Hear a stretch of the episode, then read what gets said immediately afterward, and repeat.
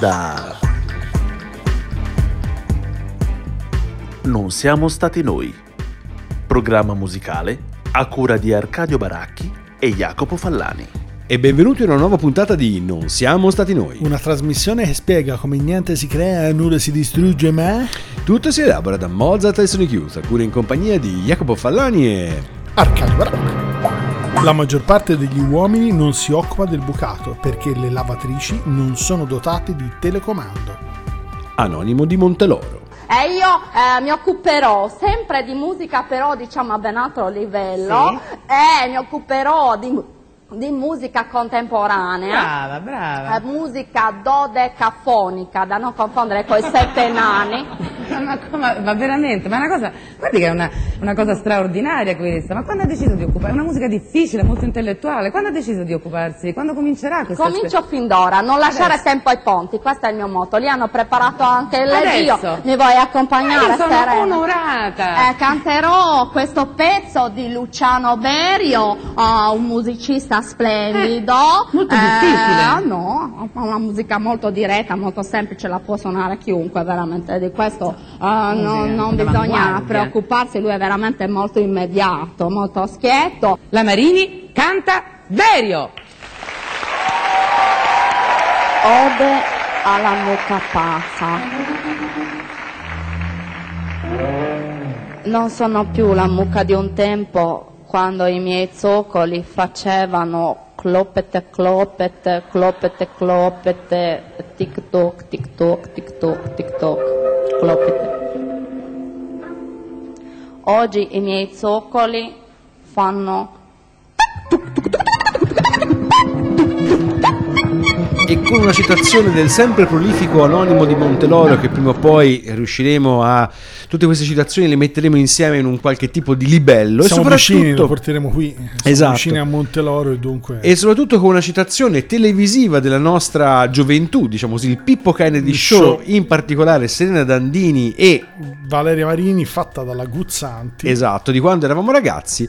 Tutto questo per dirvi che la puntata Non siamo stati noi di oggi si occupa di televisione. Allora, media morente, media morto, media che tutti vogliono seppellire ma che ancora resiste, media che si è sempre più svuotato forse della sua funzione di media per diventare sempre più elettrodomestico, visto che oggi lo strumento viene sempre più spesso utilizzato per fruire di contenuti che non vengono fatti dalla televisione ma che vengono trasmessi dal televisore. Quindi nel tempo, diciamo, antiche profezie della televisione come appunto animale morente, ma in realtà molto vivo e vegeto, come ci siamo accorti per esempio in alcune tornate elettorali, oggi si sta, forse questa profezia si sta realizzando, non nel senso stesso di queste profezie, ma nel senso che appunto la televisione è sempre meno fatta dalla televisione, soprattutto per le fasce anagrafiche diciamo più giovani, e sempre più da persone che hanno da- da aziende, da grandi corporation che in realtà vogliono semplicemente fare diciamo così intrattenimento, chiaramente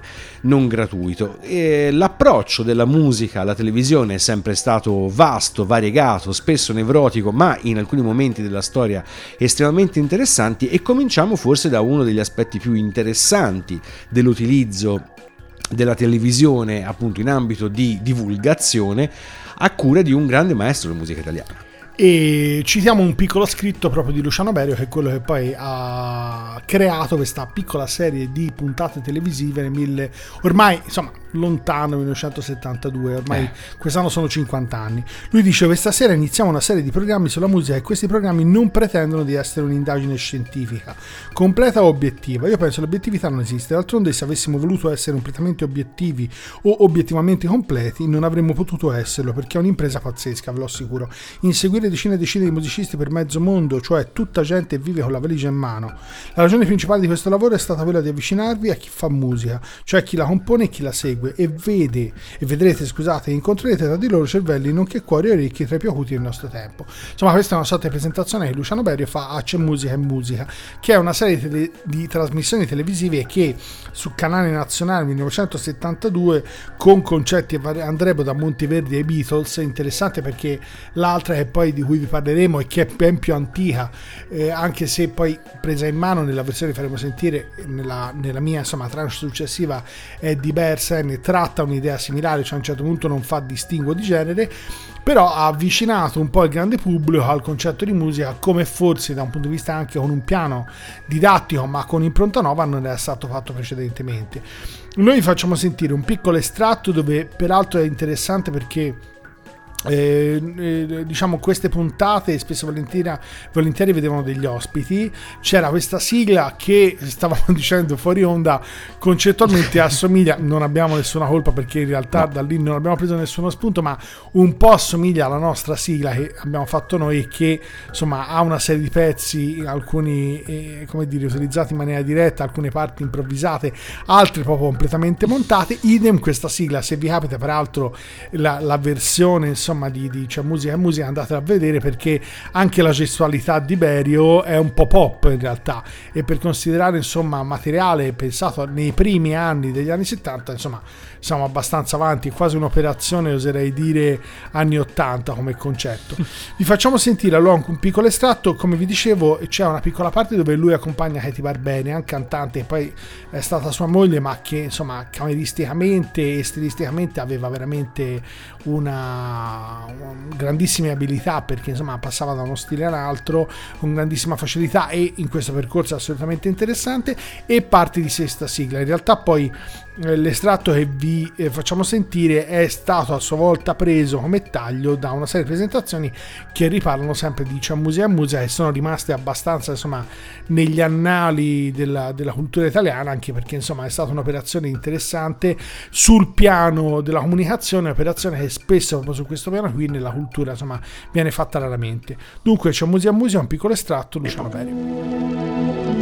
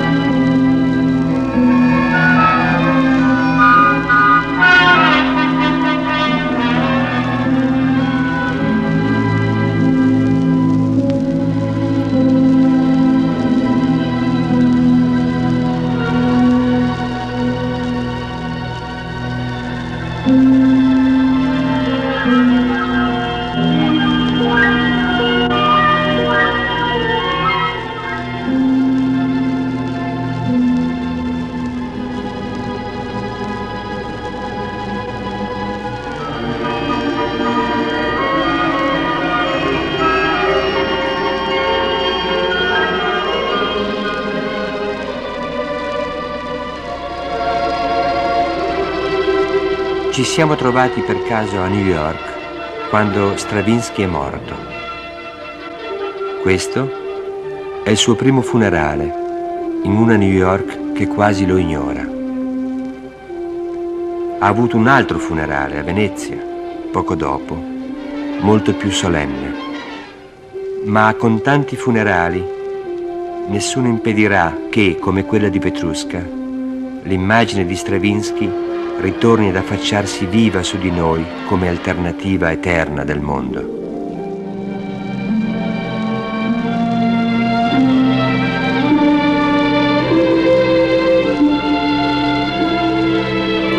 Come dicevamo, eh, l'abbiamo presa, eh, questa in realtà è una serie di puntate che vengono citate ormai dieci anni fa perché già se ne parlava, io, noi ne abbiamo sentiti parlare in realtà in conservatorio negli anni 90 quando, quando, lo frequentavamo e si parlava ancora di queste trasmissioni come se stessimo parlando di cose che in realtà avevano ben oltre 20 anni, ma quasi 100. Come fossero freschissime. Esatto, sembravano cose ottocentesche addirittura. Poi in realtà, insomma, se ne è parlato limitatamente in rapporto a quello e probabilmente è soprattutto l'importanza come comunicazione dell'idea avuta da Berio fondamentalmente alla fine degli anni 60 primi 70. Momenti di grande interesse secondo me in quegli anni che poi un po' dopo gli anni 90 si sono spenti. L'abbiamo detto altre volte, forse insomma l'idea che ci siamo fatti. Eh, in rapporto a quelli che potevano essere i destini della musica non solo classica potevano essere ben altri.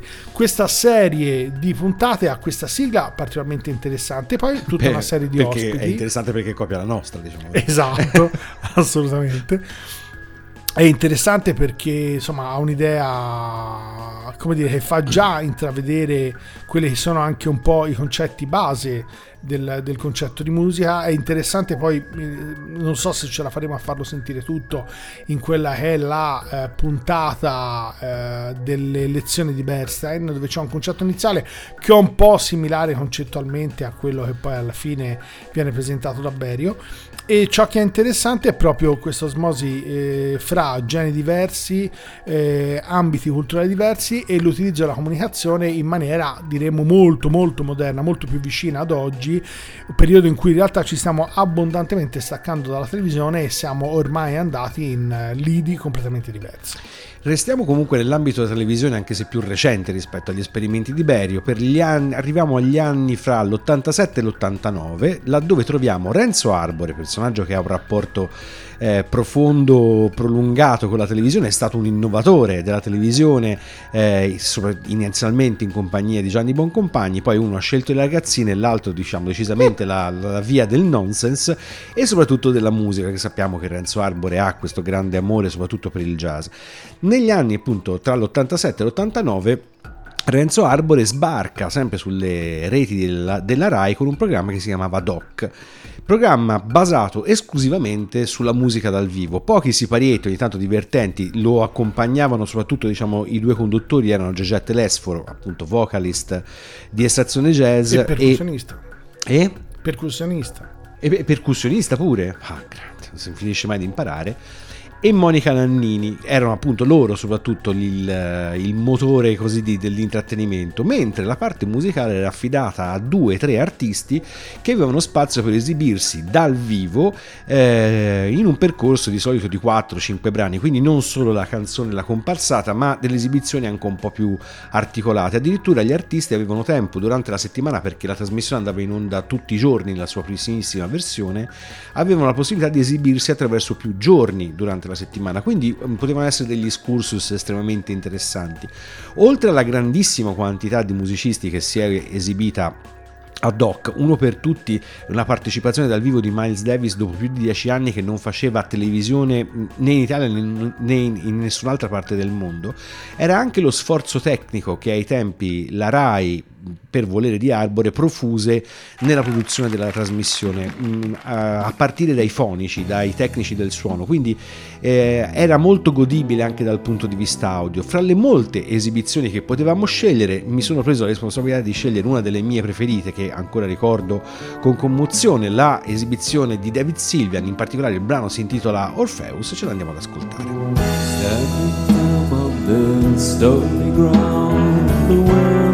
Blows harpoons, flows around. I harbor all the same worries as most temptations to leave or to give up the ghost. I wrestle with an outlook on life that shifts between darkness and shadow and light. I struggle with words for fear that they'll hear, but all sleeps on his back still dead to the world. Sunlight falls, my wings open wide. There's a beauty I cannot deny. Bottoms that tumble and crash on the stairs are just so many people I knew never cared. Down below the ship Our stronghold of pleasures I couldn't regret. The baggage is swallowed up by the tide. As Orpheus keeps to his promise And stays by my side.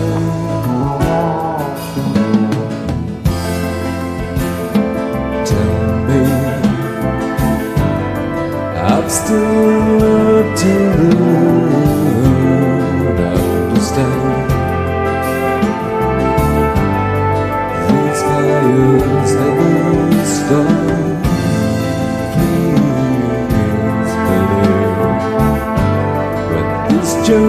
day.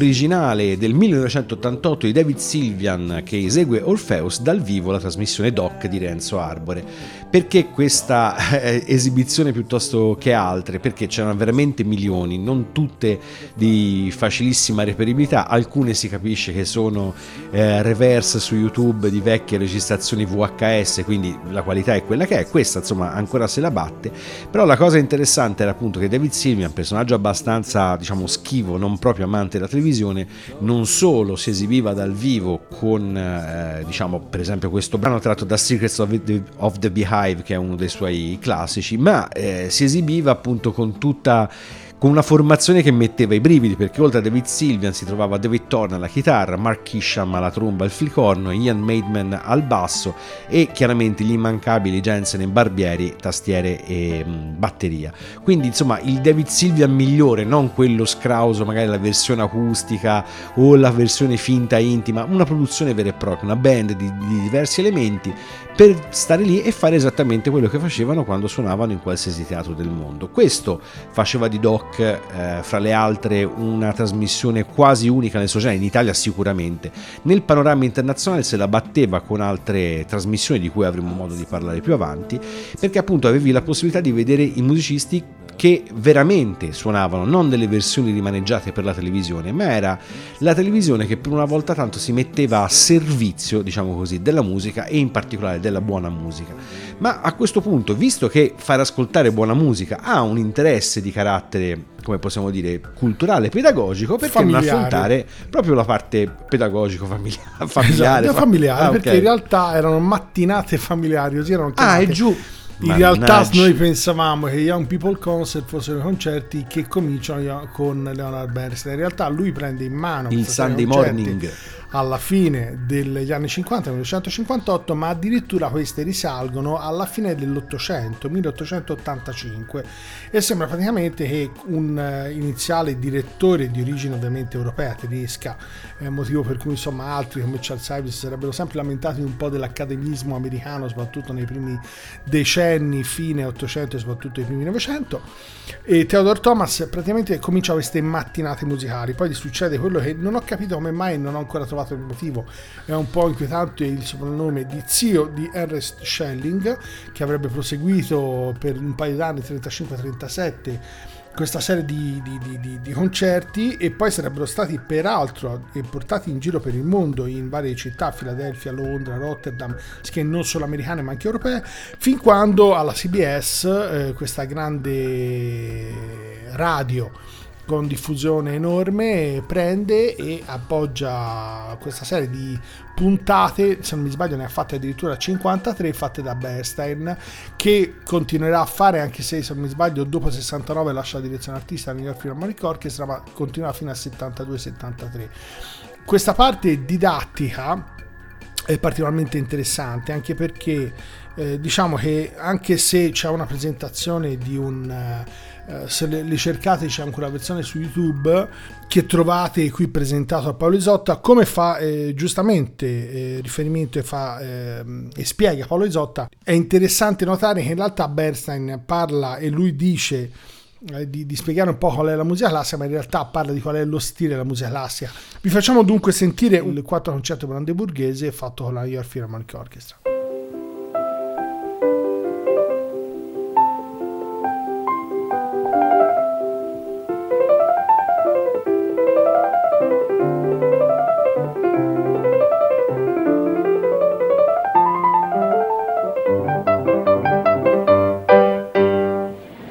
Carnegie Hall in New York City, the home of the world's greatest musical events. Today's event is one in a series of New York Philharmonic Young People's Concerts under the musical direction of Leonard Bernstein.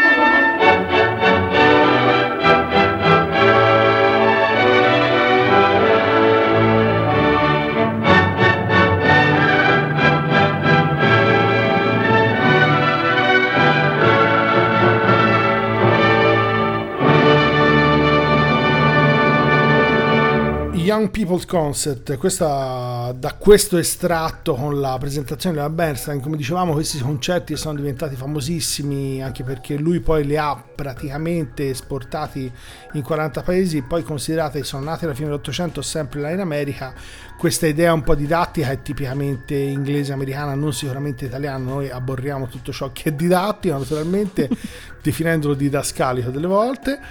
E... però insomma è particolarmente interessante e anche interessante il modo con cui lui accosta eh, quelle che noi definiamo grandi attori, grandi musiche in rapporto ad altri. Insomma anche recentemente mi è capitato di parlare con qualcuno dove poi ancora questa diatriba e questa differenza è concettualmente vista particolarmente forte anche perché bisognerebbe probabilmente avere una conoscenza approfondita di eh, di più generi per eh, come dire schivare tutto quello che un po' può essere mediocre ma in entrambi gli ambiti o in più ambiti per poi assaporare quello che veramente è valido.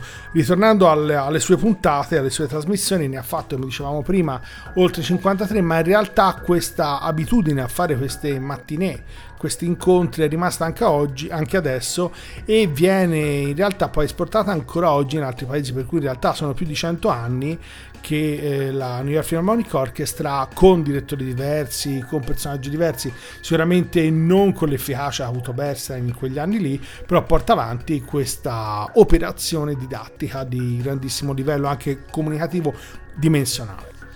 E approdiamo ovviamente, torniamo indietro dall'Atlantico, dagli Stati Uniti per approdare ovviamente nel Regno Unito per parlare di Old Grey Whistle Test, praticamente una trasmissione che di per sé è un'istituzione, non ha avuto diciamo il tempo breve della vita di Doc di Rienzo Arbore perché qui parliamo di anni dal 71 all'88 che nell'ambito della musica diciamo così extracolta sono stati particolarmente pregni, importanti, ricchi di talenti.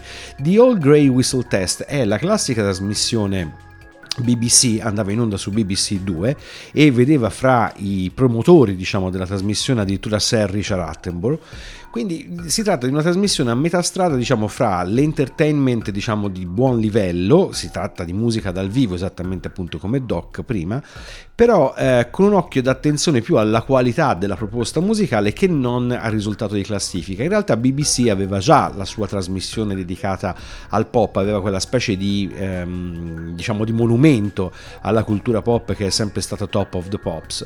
Quindi aveva dedicato The All Grey Whistle Test proprio alla mh, promozione della musica interessante. Questo non significava necessariamente che i gruppi che vi esibivano, gli artisti che ci, vi si esibivano fossero dei nomi eh, diciamo di nicchia, anche perché fra gli ospiti si eh, elencano personaggi come John Lennon, Patti Smith, eh, Bob Marley, eh, e chi più ne ha più ne metta nel vero senso della parola. Voi pensate appunto dal 71 all'88 tutti i nomi i principali nomi della musica pop rock eh, americana inglese e europea si sono esibiti in questa trasmissione. Però appunto l'attenzione era quella di promuovere comunque musica di qualità e mettere gli artisti eh, in condizione di, di, poter proporre la miglior eh, performance possibile. Questo fa sì che in alcune volte per esempio le riprese vengano fatte fuori dallo studio, magari in piccole situazioni live con il pubblico che invece durante le registrazioni in studio non era presente. Ognuno doveva essere messo in condizioni di dare il suo meglio.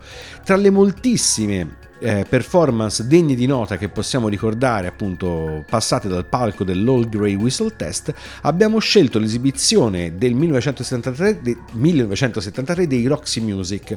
Ai tempi in grande spolvero con ancora Brian Eno e tutto il resto della formazione Brian Ferry ovviamente eh, al gran completo. Il brano è In Every Dream Home and a Heartache Roxy Music. In every dream home a heartache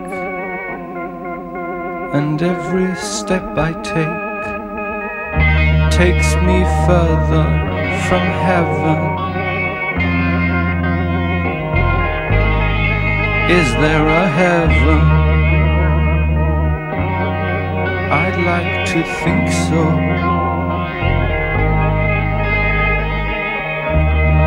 Standards of living, they're rising daily but home, oh sweet home, it's only a saying. From bell push to faucet, in smart town apartments. The cottage is pretty, lover ungrateful. I blew up your body. But you blew my mind.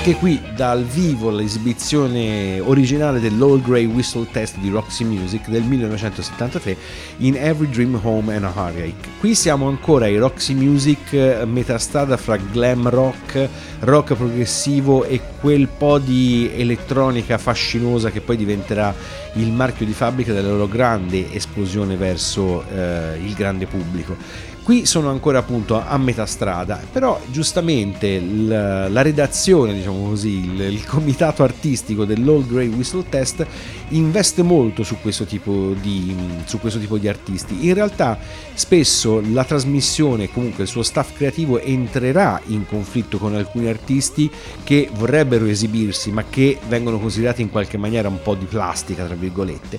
Mentre è impressionante vedere come gli artisti che ancora oggi noi, non solo noi non siamo stati noi, ma in generale anche nelle discussioni da bar, continuiamo a eh, citare come pietre miliari della new wave, del punk, del rock progressivo, ma anche del pop, diciamo, particolarmente ben fatto, comunque siano passate attraverso le forche caudine, ma direi appunto il palco fin troppo confortevole dell'Old Grey Whistle Test. Fra tutto questo ci viene anche caro ricordare Bob Harris che voi sicuramente potete vedere in tanti spezzoni appunto della trasmissione che potete trovare su YouTube chiamato appunto il sussurrante perché con questo tono, tono di voce estremamente suadente che noi oggi chiameremo un po' da Rai 3 eh, anzi da Radio 3 per essere più precisi accompagnava le performance di gruppi in alcuni casi anche estremamente rumorosi. Ma a questo punto ci muoviamo appunto dalla funzione pedagogica, l'abbiamo chiamata così, per arrivare all'utilizzo eh, della televisione per quello che dovrebbe essere sostanzialmente, cioè uno strumento di comunicazione. E la comunicazione in Italia è cominciata insomma in particolar modo in ambito televisivo con l'istituto Luce, in realtà nato come ehm, ente privato, poi è stato assorbito praticamente dal fascismo che, ha, che l'ha utilizzato, anche se poi eh, insomma spesso e volentieri viene un po' associato a quello ovviamente al ventennio, ma l'elemento fondamentale è quello è stato lo sviluppo culturale gli è stato riconosciuto negli anni 90 perché l'Istituto Luce insomma è stato premiato nel 1993 con un premio che eh, ha ovviamente f- sottolineato l'importanza della diffusione della cultura italiana nel mondo attraverso questo mezzo. L'idea iniziale del, del fautore era quello di utilizzare le immagini, soprattutto per quelle persone, un- insomma una fetta enorme di italiani, una percentuale gigantesca che naturalmente eh, aveva un analfabetismo altissimo. E neanche funzionale. Esatto. esempio, analfabetismo e basta. tanto momento di ritorno, per cui eh, un alfabetismo totale, per cui l'idea era quello di utilizzare le immagini per avvicinarli e per avere uno sviluppo maggiore della lingua e ovviamente anche culturale. Poi quelle che sono state il Minculpop, eh, Minculpot, scusate, il ministero, quello che doveva occuparsi della, diff- della cultura e della diffusione insomma, della cultura nelle sue varie forme, eh, anche attraverso questi mezzi, eh, insomma, eh, solo parzialmente è riuscito e sicuramente la parte culturale ce la siamo un po' persa per strada da qualche decennio. Però di sicuro l'Istituto Luce ha avuto insomma, un'importanza fondamentale. Uno degli argomenti, se voi cercate nella documentazione dell'Istituto Luce per musica trovate moltissimo, ma nell'ambito classico, quello che naturalmente insomma nella versione più, più inerente insomma alla nostra puntata ci può maggiormente interessare, trovate quella che è insomma un po' la mm, la settimana Incom, così veniva chiamata, il Toscanini non dirige più, il momento in cui Toscanini dà l'addio. In realtà è bello perché c'è già un montaggio, vi facciamo sentire un estratto è di 2 minuti e 20, 2 minuti e 30, ma in realtà nell'esecuzione di Toscanini la voce di sottofondo, la solita voce impostata che riconoscerete se non è quella è di un altro, ma in realtà poi l'impostazione di fondo è sempre sempre, quella. la stessa riconoscerete insomma quello che sarà il brano che non cito come ci disse un nostro insegnante andate a vederlo nella pagina Tal Detali all'interno del, del volume Tal Detali però tanto verrà de- detto praticamente dalla voce fuori, fuori campo e si tratta insomma di, di, di, di quella che è un po' di, insomma, li- di, tagliare, di, di descrivere quella è l'immagine di Toscanini come direttore d'orchestra che ha portato insomma la fama dell'Italia nel mondo ma che ormai insomma abbandona il scene. Vi lasciamo con questo praticamente questo estratto piuttosto corto dell'Istituto Luce Toscanini non dirige più.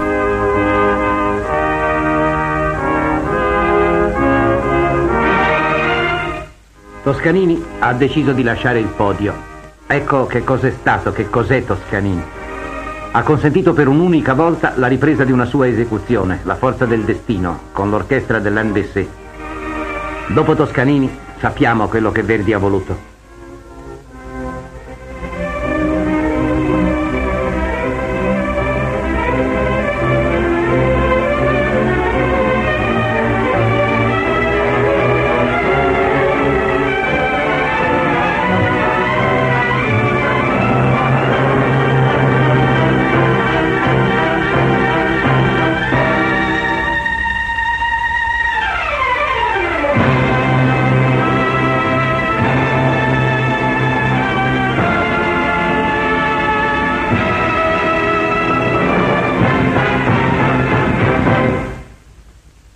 Tutte le orchestre di Toscanini sono divenute al cenno della sua bacchetta strumenti incomparabili. Questo è l'ultimo suo capolavoro. Si è detto che dallo sguardo di Toscanini emana un fluido. Per lui solisti di alta fama hanno accettato di sedere in orchestra. Guardate la tensione che egli crea in questi artisti.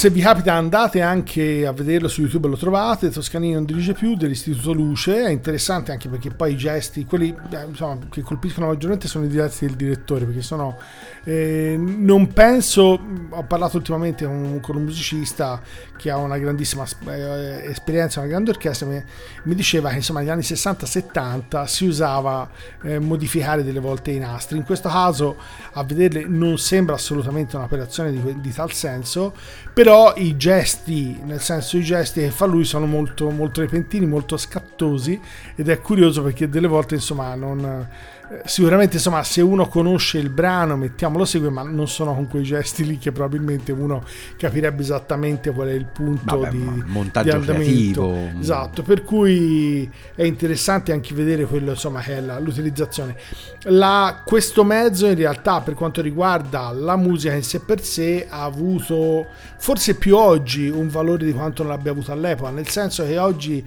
è un archivio come quello della RAI eccezionale da cui possiamo attingere per trovare materiale nel caso di, di- per esempio c'è successo nel caso di Fancelli cioè del fisarmonicista morto giovanissimo avere alcuni documenti di lui che suonava o di registrazioni ecco in questo caso riuscire a ritrovare materiale proprio addirittura misconosciuto e sconosciuto dei personaggi dell'epoca è particolarmente interessante questi elementi però con eh, costi esorbitanti che oggi naturalmente non abbiamo più sono stati un po' abbandonati da quello che poi sarà il materiale che andremo a vedere con la successiva tranche Esatto, tra l'altro ricordare che appunto i costi che oggi sono così più irrisori, viene sempre in mente il- l'episodio dei Monty Python che devono salvare dei nastri delle loro, delle loro primissime trasmissioni che dovevano essere sovrascritti per risparmiare sui costi Sul dei nastro. nastri. Quindi corrono diciamo a comprare i nastri perché così la BBC, non esattamente Non, la Pizza e Fichi, possa comprare degli altri nastri per salvare il materiale per così loro portano a casa i loro nastri e Esatto. non devono riutilizzarli cose belle lo oggi, facevano spesso questo anche negli studi in Italia di utilizzare Esatto. i nastri per registrare oggi con qualcun 35 euro compri un tera di disco e esatto la chiudiamo lì, diciamo così, quindi te la puoi permettere. Ma eh, chiaramente quando si va appunto a pensare alla comunicazione, quanto la televisione abbia cambiato la comunicazione, viene abbastanza naturale pensare come questo cambio appunto nella modalità e nella profondità della comunicazione abbia influenzato sicuramente la musica pop. E quando si pensa a musica e televisione, special modo noi che abbiamo superato diciamo una certa soglia anagrafica, pensiamo all'avvento dei videoclip chiaramente che hanno caratterizzato gli anni 80 in maniera pesante. E come abbiamo avuto modo di dire più volte hanno cambiato in un certo senso anche la musica, non solo il modo con il quale la musica veniva fruita, ma anche il modo con il quale la musica veniva prodotta. Alla fine degli anni 70 un gruppo eh, diciamo di prima grandezza ma in cerca di un successo commerciale come i Genesis produce l'album Duke che i fan identificano come l'ultimo dei loro dischi progressive e il primo dei loro dischi pop. Però in realtà da questo punto di vista la possibilità di approdare attraverso la televisione grazie allo strumento dei videoclip diventa fondamentale. Se il gruppo vuole sfondare in qualche modo deve sfruttare anche questo tipo di eh, questo tipo di approccio deve sfruttare la televisione per quello che la televisione è in grado di darti, cioè l'arrivo mm, ai- nelle case di milioni e milioni di persone che però non necessariamente vogliono star lì a riflettere, vogliono un po' riflettere, sì, perché ancora sono anni in cui si può riflettere, ma sempre di più vogliono essere intrattenute. Il brano che ci andiamo ad ascoltare parla sostanzialmente di questo, quindi qui c'è questa specie di strano cortocircuito cultural lirico, chiamiamo così. Il brano è Turn It On Again e a eseguirlo i Genesis.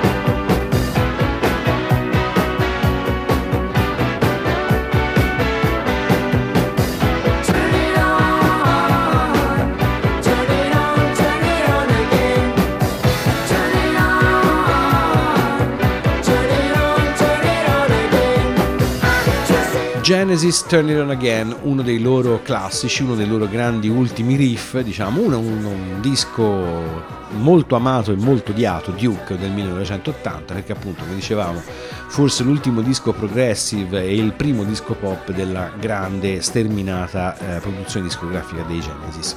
Come dicevamo appunto anche un gruppo con una fama piuttosto solida alle spalle come erano i Genesis nel 1980 deve cercare di agganciare il treno relativamente nuovo della televisione per come sta cambiando nei primissimi anni 80 e eh, quello che fa la musica in realtà sarà eh, poi imitato anche da tante altre branche non solo della produzione culturale, dell'entertainment, non solo, ma anche per esempio della politica. La televisione negli anni 80 diventa centrale eh, praticamente per qualsiasi cosa, anche per le sorti dell'industria pesante in alcuni paesi.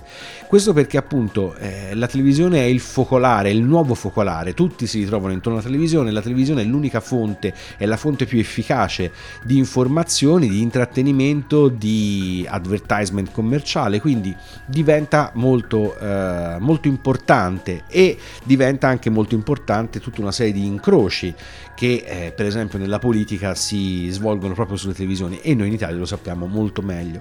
Questo in realtà sembra quasi far parte di un'epoca completamente diversa perché oggi le cose stanno in maniera sostanzialmente diversa. Ebbene sì, con i mezzi di oggi, con un cellulare di ultima generazione si può ottenere delle riprese audio e video pazzesche, sono anche microfoni fatti apposta, immagino sappiate che possono essere collegati al proprio iPhone, eh, al proprio cellulare di turno, qualunque esso sia, per riuscire a ottenere delle registrazioni qualitativamente eccezionali. Ci sono anche delle app che ti permettono insomma, di, di sovrapporre linee melodiche direttamente, ti suoni una, poi te ne fai un'altra. Lo ascolti. studio multitraccia che costava esatto, un botto di esatto, soldi. Ora... Oggi te lo fai con un'app gratis. Esatto. Un applauso, non dicevamo la parola gratis. E però naturalmente il livello qualitativo, soprattutto la parte comunicativa, è arrivato comunque a livelli esasperanti, per cui tutto questo richiede sempre un'accuratezza enorme, per cui quello che mettiamo non spendevi, eh, non spendi in certi mezzi tecnici, mettiamo lo spendi come tempo, risorse o più mezzi tecnici o personaggi e poi si occupano questo anche perché mettiamo suoni, studi, devi fare dei video per i tuoi concerti, quello che fai, però poi vanno tagliati, montati, ho scelto il materiale, fatto e soprattutto se tutto... ti autoproduci stai sempre lì. Esatto. esatto, praticamente dovresti fare questo dalla mattina alla sera.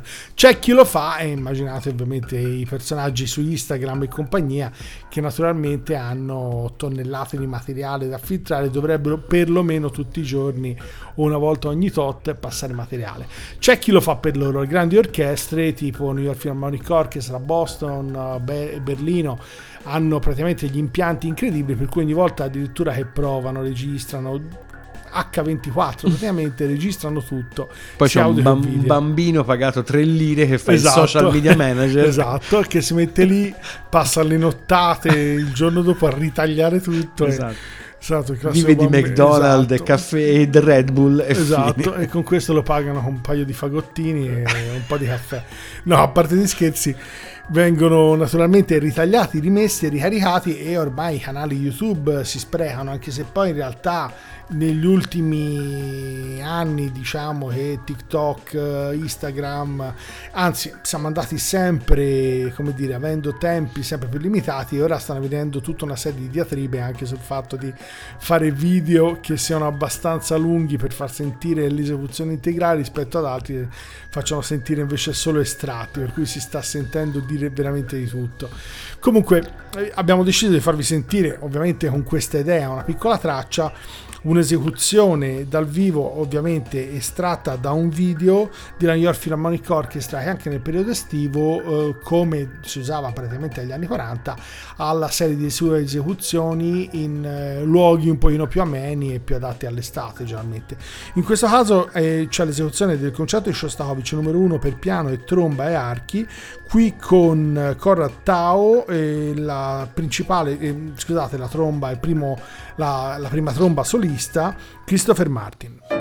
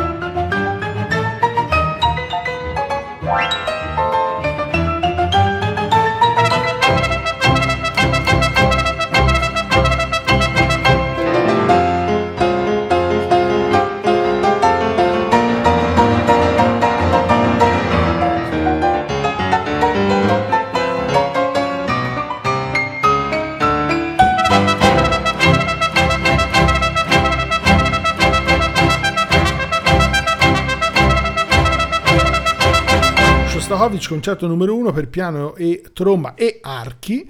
Eh, come dicevamo, un piccolo estratto, anche perché abbiamo fatto sentire praticamente due minuti, sca- due minuti e qualcosa. Le- l'esecuzione, come dice insomma, la, la- la- la guida, che poi è riportata sul video stesso, insomma, è un po', un po' libera, nel senso che il pianista insomma, ha staccato dei tempi particolarmente veloci, ma insomma, l'ha resa ancora più entusiasmante di quanto non fosse e quello che è interessante è proprio il fatto che poi alla fine ormai eh, insomma questi mezzi permettono veramente una, una riutilizzazione di tutto questo materiale in qualsiasi forma e praticamente hai ormai veramente miliardi di, di, di, di, tera praticamente di musica registrata, videoregistrata da sentire ascoltare, cosa che probabilmente sta cominciando a portare determinati problemi. Uno dei problemi sicuramente in particolare la classica, poi mi dirà Jacopo se nel pop... Uh, o nel, nel, nel, jazz, penso nel rock meno per altri aspetti, anche per una parte fisica, ma insomma sta creando enormi problemi di pubblico, nel senso che è sempre più difficile tirare fuori le persone dalle poltrone di casa, perché poi alla fine con un televisore collegato puoi vederti praticamente qualsiasi cosa per cui passi dalla televisione a youtube a non so quello che ti pare però puoi vedere tutto quello che vuoi senza doverti scomodare dalla poltrona e vederlo fatto da chi vuoi. Oltretutto tutto ciò che è in streaming con la pandemia si è amplificato enormemente e questa cosa naturalmente ha creato una modificazione dell'assetto che probabilmente è solo all'inizio è vero anche, appunto, come diceva Arcadio, che è sempre più difficile tirare fuori la gente da casa, però è vero anche che in certe fasce sicuramente c'era una gran voglia di tornare a vedere la musica dal vivo e quello che è. E insomma, il discorso è ampio. In pratica, diciamo, la, la, la, l'industria musicale se ne sta un po' approfittando. Con la pandemia avevamo intravisto eh, alcune logiche diciamo diventare evidenti in maniera a questo punto assoluta anche a chi non le aveva volute vedere visto che cominciavano già da prima però insomma ora si sta un po' rincorrendo il trend perché poi in fondo in fondo sempre di denaro si tratta. E eh, appunto arrivando all'utilizzo moderno della televisione saltiamo a più pari i discorsi già fatti più volte riguardo ai maledetti o benedetti talent che dir si voglia, dipende un po' da come la pensate, e arriviamo alle, fa- alle, famose piattaforme che come diceva giustamente Arcadio con la pandemia sono esplose, sono esplose anche dal punto di vista musicale, però mh, diciamo non tanto nella proposizione di materiale musicale perché paradossalmente delle piattaforme di streaming eh, pochissime propongono materiale musicale, per esempio riprese di concerti eh, anche storici o attualissimi forse è solo la versione streaming del canale eh, culturale tedesco Arte a offrire un buon catalogo, tra l'altro estremamente eterogeneo dal punto di vista musicale. Altre piattaforme come Amazon Prime e Netflix sono molto molto scariche di esibizioni musicali, quindi danno poca possibilità di godere di concerti o comunque di materiale musicale vero e proprio, ma soprattutto sono ricche di documentari. Documentari su musicisti, spesso sono dei biopic, oppure come nel caso di, del, del, film di cui parle, vorrei parlare, appunto I Called Him Morgan, eh, di aspetti specifici della vita di un musicista. In questo caso il musicista è Lee Morgan, trombettista che già da ragazzo eh, aveva sostanzialmente esordito addirittura con John Coltrane e che poi ha avuto una carriera decisamente brillante interrotta brutalmente dall'omicidio eh, di cui è stato vittima eh, nel 1972, colpevole appunto la sua convivente sostanzialmente.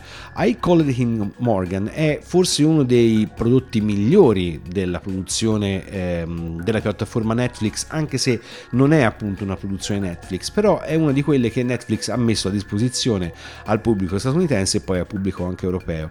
Ed ha appunto la caratteristica di essere quantomeno di prendere quasi lo spunto da questo eh, episodio così drammatico per raccontare un po' tutta la vicenda di Lee Morgan. In realtà il grosso dei documentari che potete trovare sulle piattaforme eh, gira praticamente al contrario, cioè eh, utilizza la figura di un musicista, ma spesso succede anche per esempio per pittori, scrittori e quant'altro, raccontandone la biografia, soprattutto attraverso gli aspetti più scabrosi e pruriginosi e riuscendo in qualche maniera nel miracolo di non farti ascoltare praticamente manco manco una nota, di non farti leggere una pagina, di non farti vedere un quadro.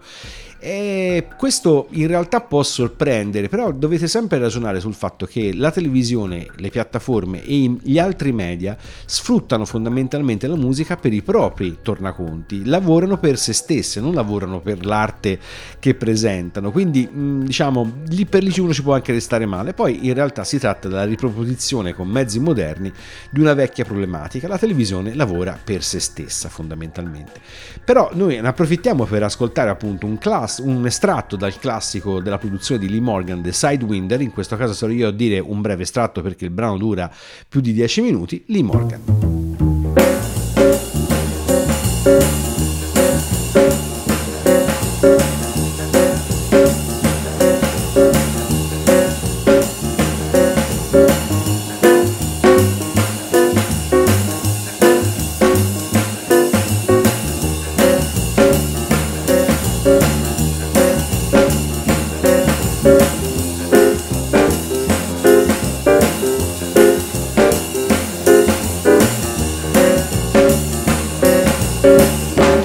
Una delle trombe più classiche del cosiddetto hard bop, passato appunto dalla eh, formazione di Coltrane dell'album Blue Train, Lee Morgan è stato sicuramente una delle eh, più grosse fonti di ispirazione della fase diciamo finale del bebop quando già siamo negli anni 60, anche a dispetto della sua giovanissima età.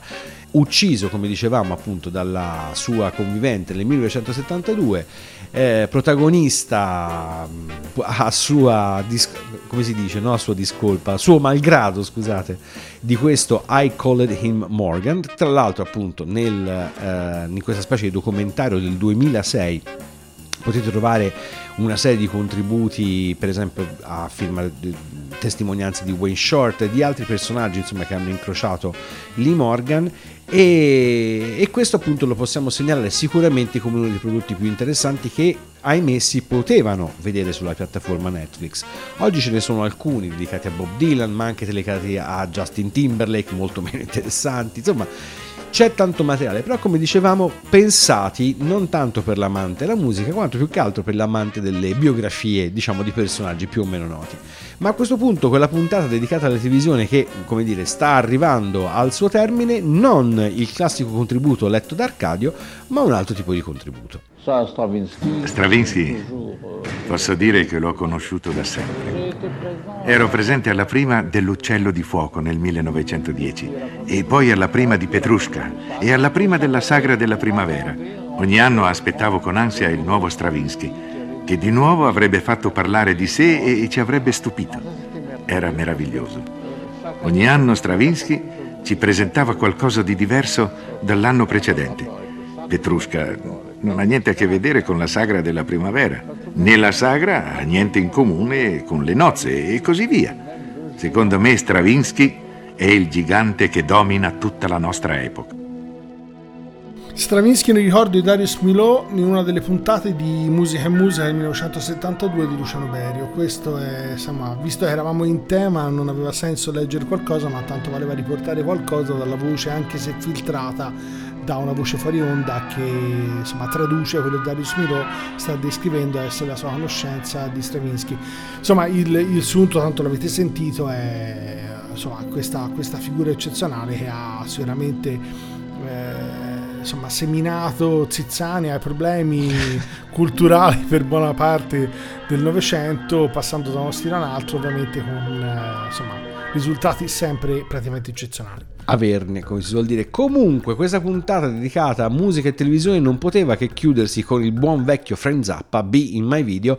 Frank Zappa che non è che non avesse un bel rapporto con la televisione, non ce l'aveva proprio, nel senso che ha sempre odiato la promozione cippissima che la televisione americana gli ha proposto sostanzialmente per tutta la carriera e quindi quando è approdato in televisione l'ha fatto sempre in maniera abbastanza beffarda e il brano appunto produzione sua degli anni 80 ne è assolutamente assolutamente una controprova. Bene, per questa puntata non siamo stati noi è tutto, vi salutano Jacopo Fallani e Arcadio Baracchi e ricordate che se quello avete ascoltato questa volta vi fosse sembrato particolarmente strano è colpa del televisore, spengetelo.